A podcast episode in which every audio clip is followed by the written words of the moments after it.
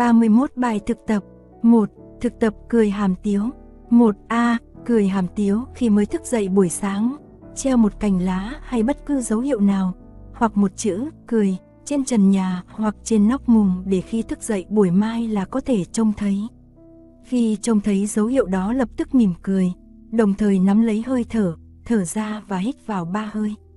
Trong khi vẫn duy trì nụ cười hàm tiếu và theo dõi hơi thở, thở ra nhẹ.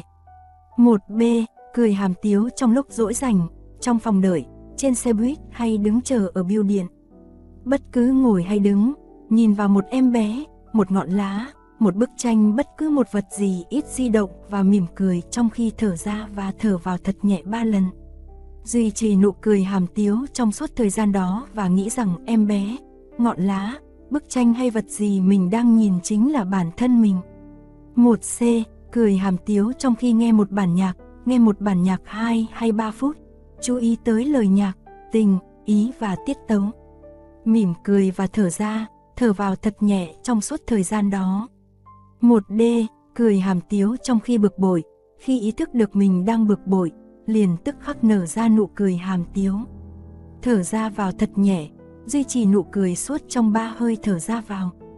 2. Tập buông thư 2A.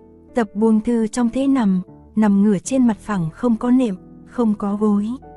duỗi hai tay theo thân thể, duỗi hai chân, mỉm cười hàm tiếu, duy trì nụ cười hàm tiếu. Thở ra, hít vào thật nhẹ, chú ý tới hơi thở. Buông thả tất cả bắp thịt trên toàn thân thể, tưởng như cục sáp thật mềm xuống, mềm như một tấm lụa tẩm xương. Buông thả hoàn toàn, chỉ duy trì hơi thở và nụ cười hàm tiếu, nghĩ tới một con mèo nằm rụ trong bếp, đụng tới thì êm như một đám bông gòn. Duy trì cho 20 hơi thở.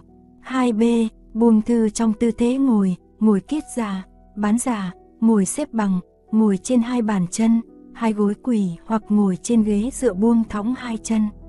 Mỉm cười hàm tiếu, duy trì nụ cười và buông thả như trong 2A, 3, tập thở 3A. Thở bụng, nằm xuôi hai chân như trong tư thế 2A. Thở đều và nhẹ bình thường, chú ý đến động tác của bụng, bắt đầu hít vào và phình bụng lên để đưa không khí vào đầy phổi. Cho không khí vào phần trên của phổi trong khi ngực lên và bụng bắt đầu xuống. Đừng thở hơi dài quá, sẽ mệt. Tập 10 hơi thở như vậy. Hơi thở ra dài hơn hoi thở vào. 3B, thở trong khi đếm bước chân, đi bộ từng bước thong thả trong công viên, dọc bờ sông hay trên đường làng, thở bình thường. Đếm xem mỗi hơi thở ra và mỗi hơi thở vào bình thường của mình lâu được mấy bước. Thử đếm như vậy từ 9 đến 10 lần. Bắt đầu cho hơi thở ra dài thêm một bước. Khi hít vào, đừng kéo dài hơi thở, cứ để tự nhiên thử đếm xem hơi thở vào có thay đổi không. Thở chừng 10 hơi ra vào như vậy. Bây giờ cho hơi thở ra dài thêm một bước nữa là hai. Để ý xem hơi thở vào có dài thêm một bước không, chỉ kéo dài hơi thở vào khi cảm thấy có nhu cầu phải làm như thế. Thở 10 hơi như vậy rồi trở lại thở bình thường. 5 phút sau mới tiếp tục. Hễ khi nào thấy hơi mệt thì trở lại bình thường. Sau một vài tuần, hơi thở ra vào có thể dài bằng nhau nhưng mỗi khi thở ra ngực và bụng như nhau, chỉ nên thở từ 10 đến 20 lần rồi trở lại bình thường. 3C. Đếm hơi thở, ngồi trong tư thế kiết già hay bán già hay đi bộ. Khởi sự thở vào nhẹ nhẹ, ý thức rằng đây là mình đang thở vào hơi thở thứ nhất. Từ từ thở ra, ý thức rằng đây là mình đang thở ra hơi thở thứ nhất. Hít vào và nhớ là nên thở bụng, 3A. Khởi sự hít vào hơi thở thứ hai thở đến hơi thở thứ 12 thì bỏ và đếm lại số 1. Hoặc có thể đếm ngược từ 10 đến 1, thở nửa chừng mà bị loạn tường làm cho quên số thì bắt đầu trở lại. 3D, theo dõi hơi thở trong khi nghe nhạc, nghe một bản nhạc. Thở đều, nhẹ, dài, theo dõi hơi thở, làm chủ hơi thở. Trong khi vẫn nhận thức được tiết tấu và tình cảm của bản nhạc. Không bị tình tiết của bản nhạc ảnh hưởng đến hơi thở và quyền chủ động của mình. Ba ơ, theo dõi hơi trong khi nói chuyện, thở đều, nhẹ và dài, theo dõi hơi thở trong khi nghe và tiếp chuyện một người bạn và trả lời những câu hỏi của người ấy, làm như ở 3D, 3F. Theo dõi hơi thở, ngồi kiết già, bán già hoặc đi bộ. Khởi sự thở vào nhẹ nhẹ, nhớ thở bụng, một hơi thở bình thường và quán niệm mình đang thở vào một hơi thở bình thường. Thở ra và quán niệm mình đang thở ra một hơi thở bình thường. Thở ba lần như vậy, khởi sự hít vào một hơi thở dài hơn và quán niệm mình đang thở vào một hơi thở khá dài. Thở ra và quán niệm mình đang thở ra một hơi thở khá dài. Thở ba lần như vậy, bây giờ khởi sự theo dõi hơi thở của mình một cách chăm chú, biết rõ động tác của bụng và phổi và theo dõi sự ra của không khí. Quán niệm, mình đang hít vào và đang theo dõi từ đầu tới cuối hơi thở vào. Mình đang thở ra và đang theo dõi từ đầu tới cuối hơi thở ra. Thở như vậy 20 lần, trở lại bình thường và sau 5 phút, tập lại như cũ. Nhớ duy trì nụ cười trong khi thở. Khi tập đã quen thì chuyển sang 3 gam, 3 gam. Thở an định thân tâm để thực hiện hỷ lạc, ngồi kiết già hay bán già. Mỉm cười hàm tiếu, theo dõi hơi thở như ba ơ. Khi tâm đã yên, khởi sự thở nhẹ và quán niệm mình đang thở vào và làm cho hơi thở lắng dịu, an tịnh. Mình đang thở ra và làm cho toàn thân lắng dịu, an tịnh. Thở ba lần như vậy rồi quán niệm, mình đang thở vào và thấy thân tâm an lành, mình đang thở ra và thấy thân tâm an lành. Mình đang thở vào và thấy thân tâm thành thơi, an lạc. Mình đang thở ra và thấy thân tâm thành thơi, an lạc. Duy trì quán niệm từ 5 phút tới 30 phút hay 1 giờ, tùy khả năng và công phu luyện tập. Chú ý khởi sự tập và kết thúc thực tập phải rất thong thả nhẹ nhàng. Khi muốn kết thúc phải nhẹ nhẹ truyền mình, lấy hai tay xoa nhẹ nhẹ lên mặt, trên mắt, xoa bóp các bắp thịt trên chân trước khi chuyển sang thế ngồi bình thường. Ngồi duỗi hai chân một lát rồi mới khởi sự đứng dậy. 4. Quán niệm tư thế của thân thể và động tác thân thể 4A. Quán niệm tư thế của thân thể, có thể thực hiện phép này bất cứ nơi đâu và lúc nào. Khởi sự chú ý đến hơi thở, thở nhẹ và sâu hơn bình thường. Ý thức được tư thế của thân thể mình, đang đứng, nằm, ngồi, ai ở đâu, đứng ở đâu, nằm ở đâu, ý thức luôn chủ đích hay sự không có chủ đích của những tư thế ấy. Ví dụ mình biết mình đang dừng trên một sườn đồi xanh để hóng mát, hoặc để thở, hoặc đứng chỉ để là đứng không có chủ đích gì cả. 4B. Quán niệm khi pha trà. Nấu trà và pha một bình mời khách hay để mình tự uống, cử rộng chậm rãi và ý thức không bỏ qua một chi tiết nào hay động tác nào của mình. Biết là tay trái cầm quai ấm, biết là tay phải đang múc nước đổ vào ấm. Thở nhẹ, sâu hơn bình thường và nắm lấy hơi thở mỗi khi có loạn tường. 4C. Quán niệm khi rửa bát. Rửa bát thật thong thả, mỗi cái bát là một đối tượng của quán niệm. Xem mỗi cái bát quan trọng như chân như, như Phật tánh. Theo dõi hơi thở để đối trị loạn tường. Tuyệt đối đừng có ước muốn rửa bát cho chóng xong. Xem rửa bát là việc quan trọng nhất trên đời. Rửa bát là thiền quán. Nếu không rửa bát trong thiền quán thì cũng không biết thiền quán trong lúc ngồi. 4D. Quán niệm khi giặt áo. Đừng giặt một lần nhiều áo quá. Lấy độ chừng 3-4 bộ đồ bà ba ra giặt. Tìm tư thế đứng hay ngồi thuận lợi nhất mà không mỏi lưng. Giặt áo thong thả, chú ý tới từng động tác của bàn tay, cánh tay. Chú ý bọt xà phòng và nước. Giặt áo và xả nước xong thì tâm tư cũng trong sạch nhẹ nhàng như áo. Nhớ duy trì nụ cười và nắm lấy hơi thở khi tâm bị loạn động. 4 ơ, quán niệm khi dọn nhà, chia công việc thành từng lớp, thu xếp gọn đồ đạc và sách vở, lau chùi cầu tiêu, lau chùi phòng tắm, quét nhà, lau sạch bàn ghế và kệ tủ. Để thật nhiều thì giờ cho mỗi thứ lớp, động tác chậm lại, chậm bằng 3 lần thường ngày, tập trung vào động tác và vào đối tượng động tác. Ví dụ sau khi sắp một cuốn sách vào chỗ của nó trong kệ sách. Nhìn cuốn sách, biết cuốn sách là cuốn gì, biết mình đang nhìn cuốn sách và đang muốn sắp cuốn sách vào chỗ của nó, biết tay mình đang đưa ra cầm cuốn sách, biết tay mình đang đặt cuốn sách vào chỗ của nó trên kệ sách. Tránh những động tác mạnh và liên tục làm cho mình mệt.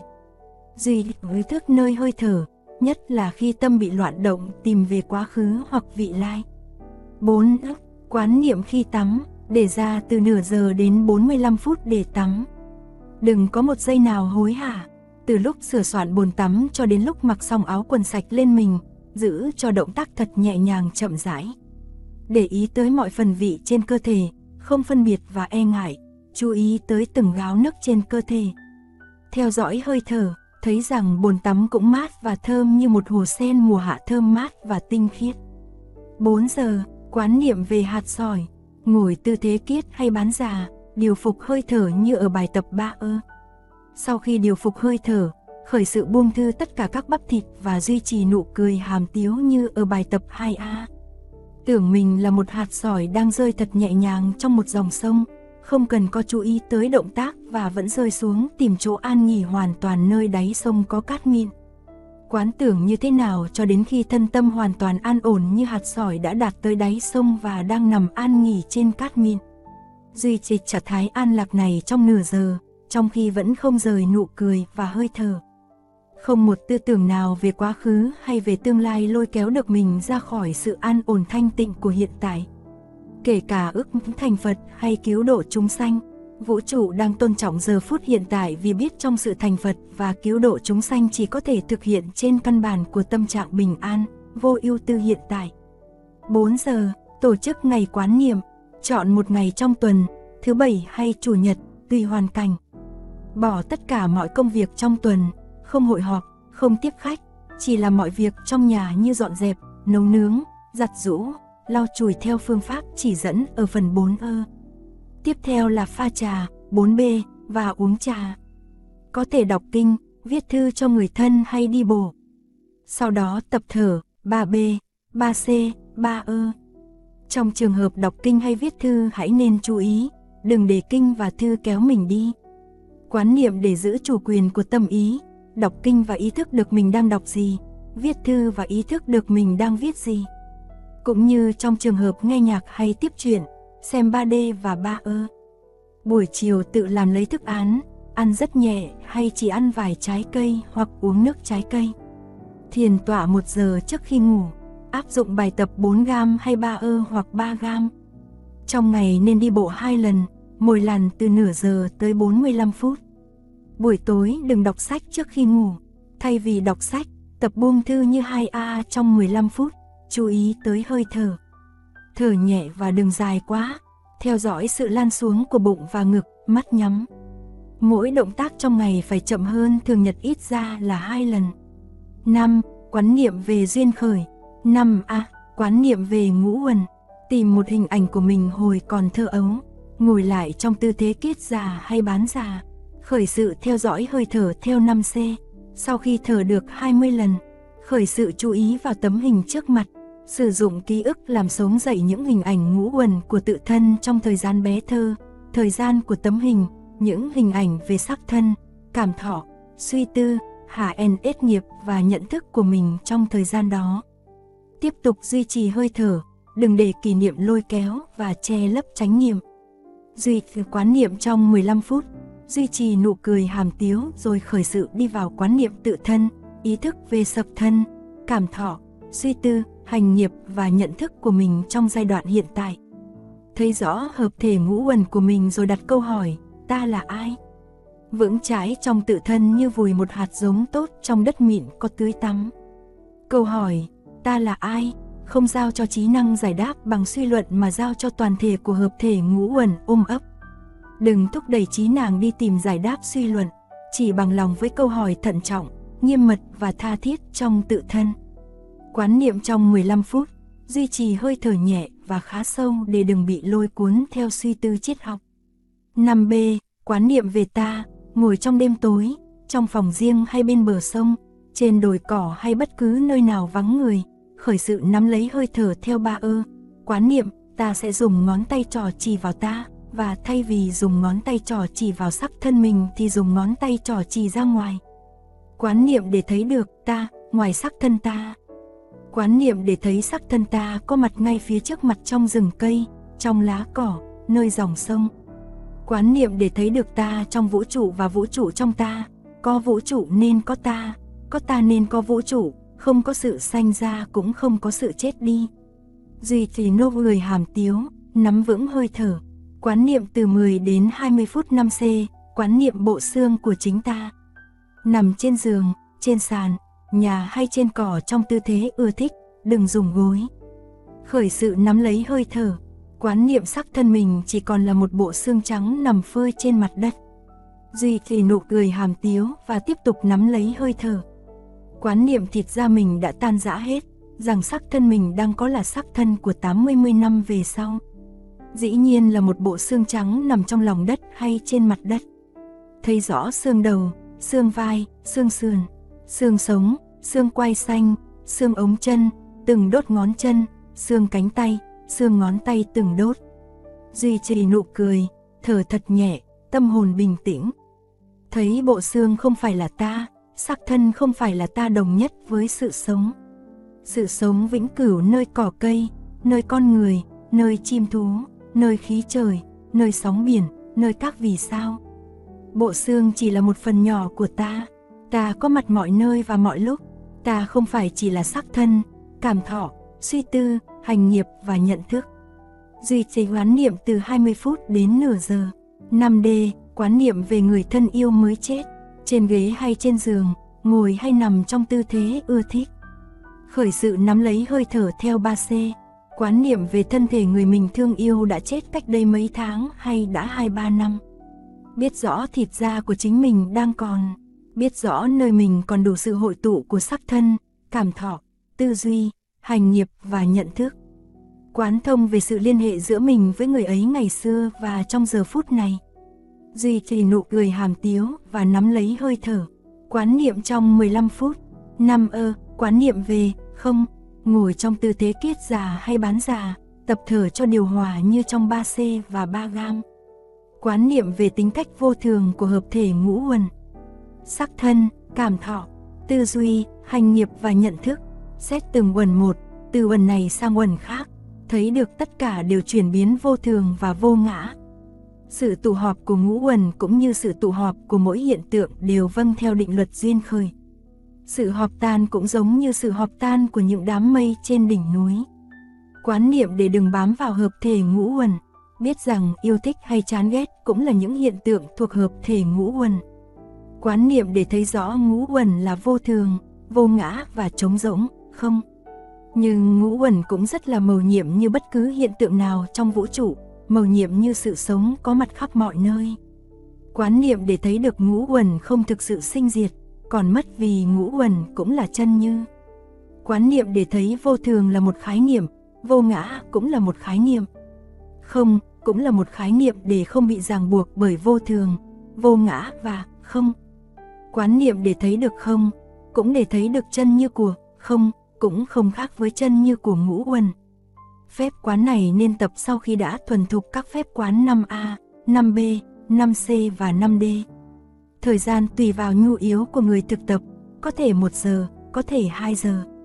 6A. Quán niệm về người mình oán ghét nhất, ngồi trong tư thế kiết già hay bán già, thở và duy trì nụ cười hàm tiếu như trong 2B.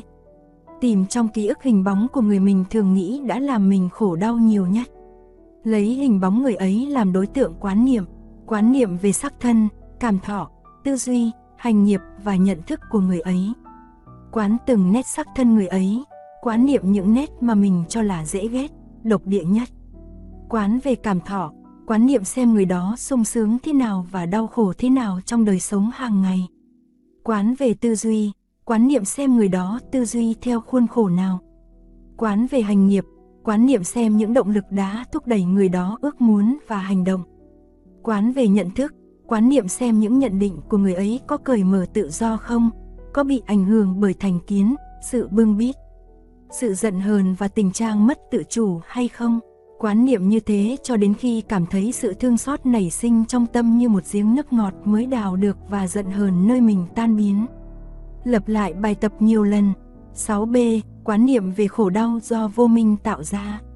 Ngồi lại trong tư thế kết già hay bán già khởi sự điều hòa hơi thở theo ba ơ, chọn trường hợp của một người, một gia đình hay một xã hội đau khổ nhất mà mình biết để làm một đối tượng quán niệm.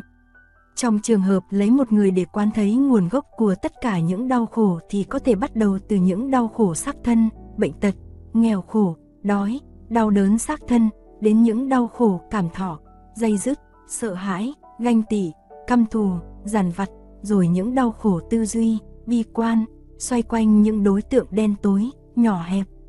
Những đau khổ hành nghiệp, thúc đẩy bởi sợ hãi, chán nản, tuyệt vọng, căm thù và đau khổ nhận thức, bưng bít bởi hoàn cảnh, bởi sự khổ đau, bởi người xung quanh, bởi giáo dục, tuyên truyền, bởi sự thiếu tự chủ của tâm ý. Quán niệm đến khi sự xót thương nảy sinh trong tâm như một giếng nước ngọt, thấy rằng người ấy khổ đau vì bị hoàn cảnh và vô minh che lấp, từ đó phát tâm giúp đỡ người ấy thoát khỏi tâm trạng và hoàn cảnh hiện tại bằng những phương tiện im lặng và tế nhị nhất.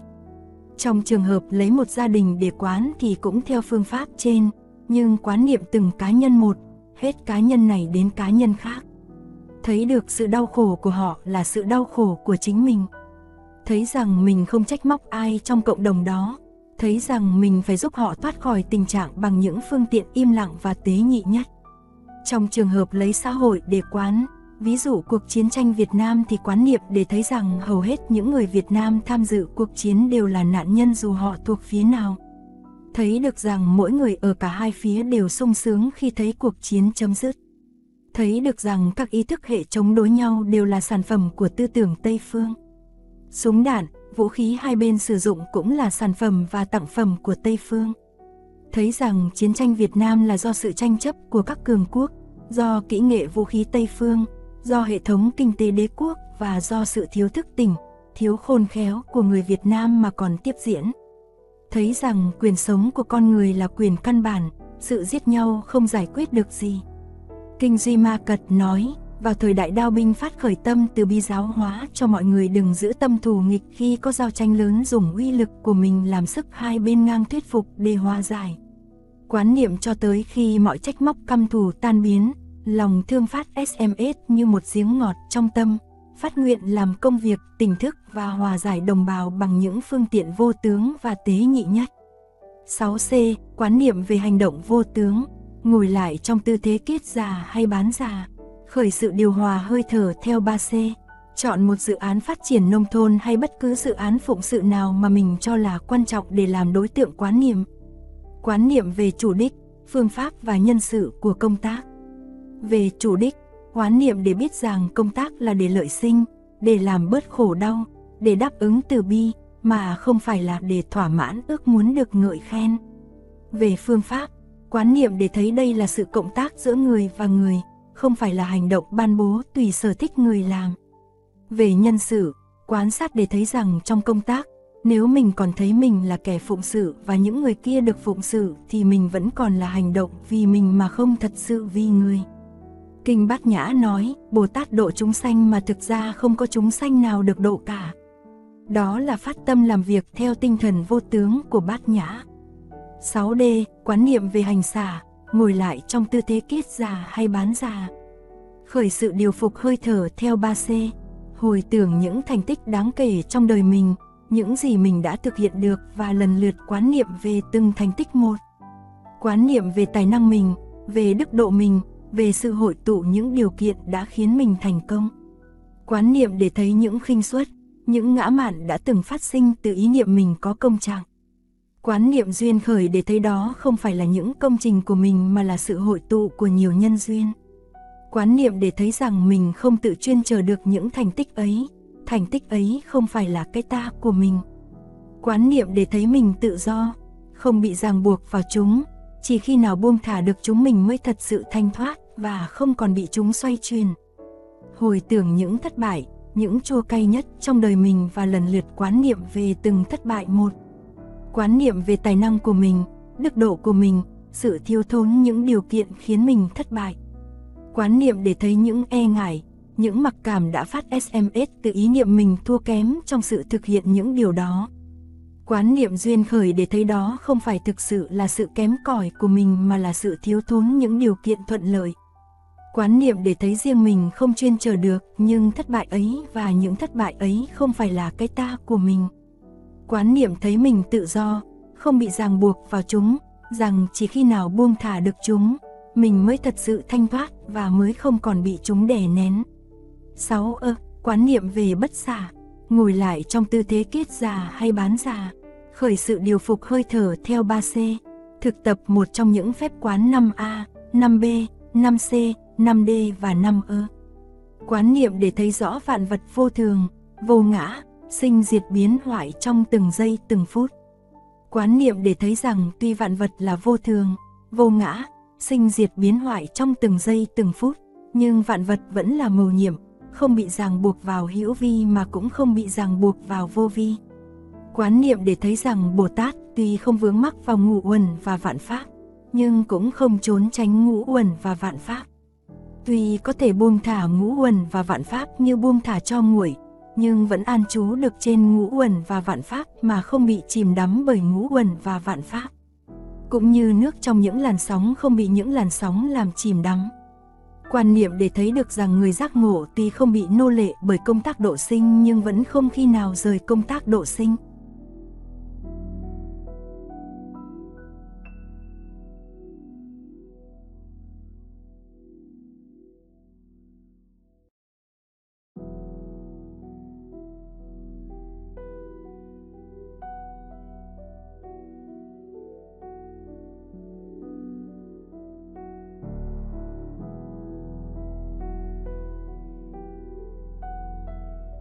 Kinh lục, Kinh An ban thủ ý, bản tóm lược. Kinh An ban thủ ý dạy 16 phương pháp quán niệm hơi thở, chia làm 4 nhóm, mỗi nhóm 4 phương pháp.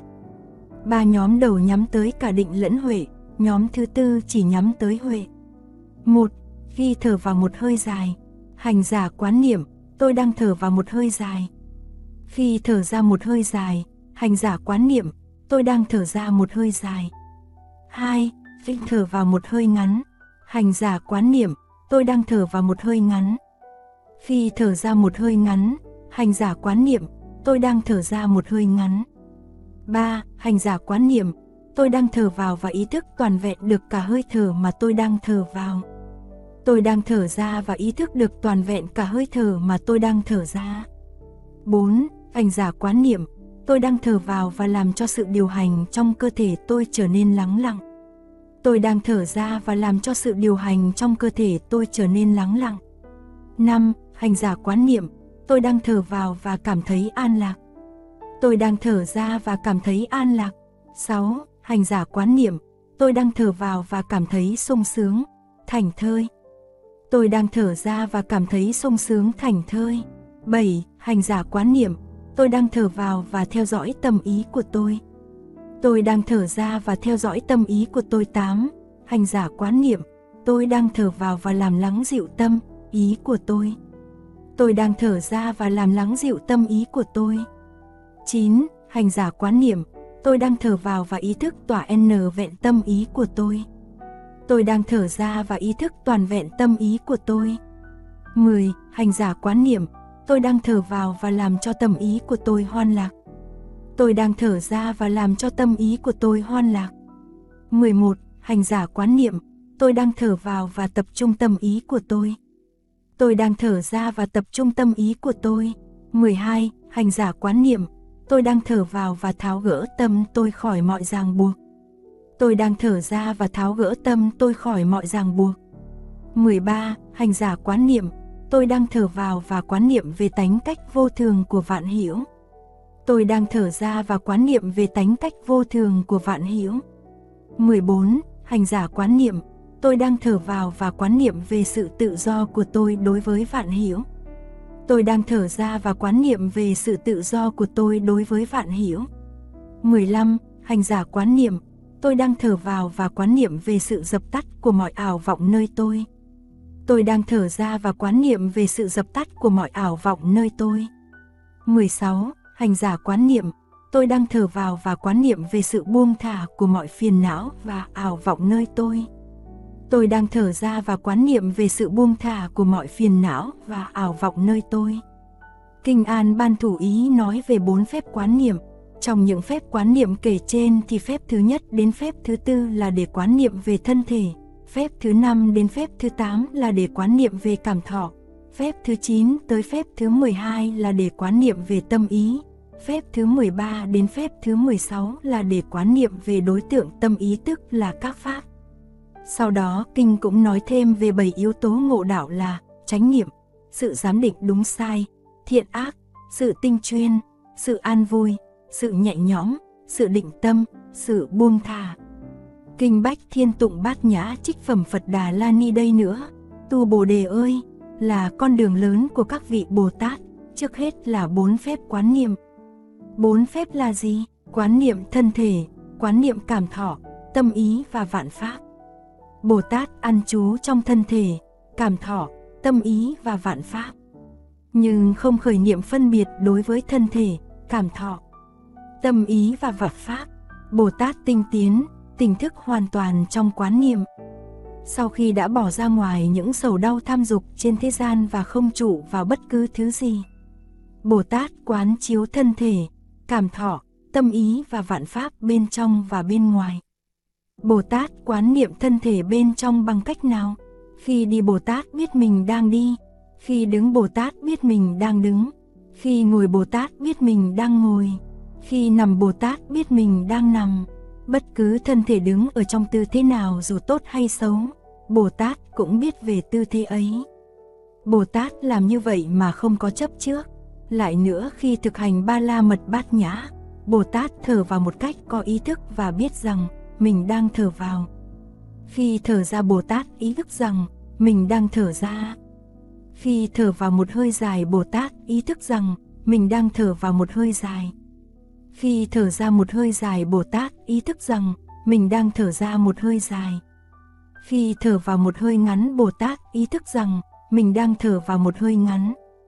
Khi thở ra một hơi ngắn Bồ Tát ý thức rằng mình đang thở ra một hơi ngắn. Một người thợ làm đồ gốm, khi đẩy một vòng dài biết là mình đẩy một vòng dài, khi đẩy một vòng ngắn biết là mình đẩy một vòng ngắn.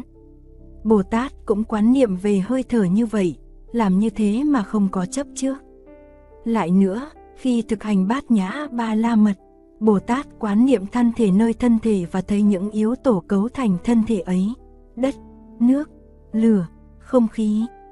Như một vị đồ tể hay người phụ tá của ông ta sau khi mổ con bò ra làm bốn phần và quan sát, Bồ Tát cũng quán chiếu bốn yếu tố trong thân thể mình như vậy. Làm như thế mà không có chấp trước. Lại nữa khi thực hành bát nhã ba la mật, Bồ Tát quán niệm thân thể nơi thân thể, từ gót chân trở lên đỉnh tóc, từ đỉnh tóc trở xuống gót chân.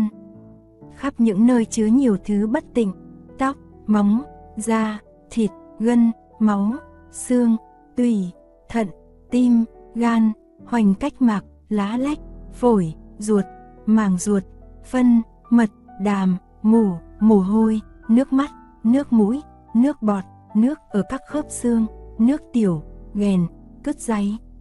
Như người nông phu có một bao tải đựng đủ thứ hạt, hạt mè, hạt cải, đậu đỏ, gạo lứt, lúa mì, gạo trắng, bất cứ kẻ nào có đôi mắt tốt đều có thể thấy đủ các loại hạt như thế và nói rằng, này đây là hạt mè, đây là hạt cải. Bồ Tát quán niệm thân thể cũng như vậy mà không khởi tâm chấp trước. Lại nữa, Bồ Tát quán niệm thân thể bên ngoài thế nào? Khi đi đến nghĩa đả, Bồ Tát thấy các xác chết bị quẳng đó. Xác chết đã một ngày, đã hai ngày, ba ngày, bốn ngày, năm ngày, xình lên, tím đen, thối giữa, bị giỏi bọ ăn. Bồ Tát so sánh những xác chết với thân thể mình, thân này cũng sẽ chịu số phận đó, không tránh thoát được, và Bồ Tát quán niệm khi thấy xác chết để sáu, bảy đêm, bị quạ diều, chó sói rỉa nát, hay thấy xác chết đó bầm dập, thối nát, ghê tởm, hoặc thấy xác chết đó chỉ còn là một bộ xương dính thịt và máu, nhờ gân cốt mà còn dính vào nhau.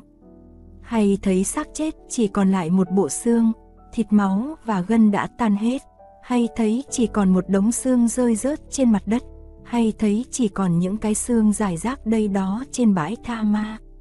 Đây là xương chân, kia là xương sọ, kia nữa là xương sườn, đó là xương sống, hay thấy những khúc xương đã trải qua nhiều năm, nhiều trăm năm dưới mưa nắng. Trắng héo như vỏ ốc, hay thấy những miếng xương đen, xanh, mục nát thành bụi giải rác trên mặt đất. Bồ Tát so sánh những hình ảnh ấy với tự thân và quán niệm rằng thân này cũng đồng một số phận như thế, không tránh thoát được. Bồ Tát quán niệm tâm ý và các pháp như thế sau khi đã bỏ ra ngoài mọi sầu đau và tham dục trần thế.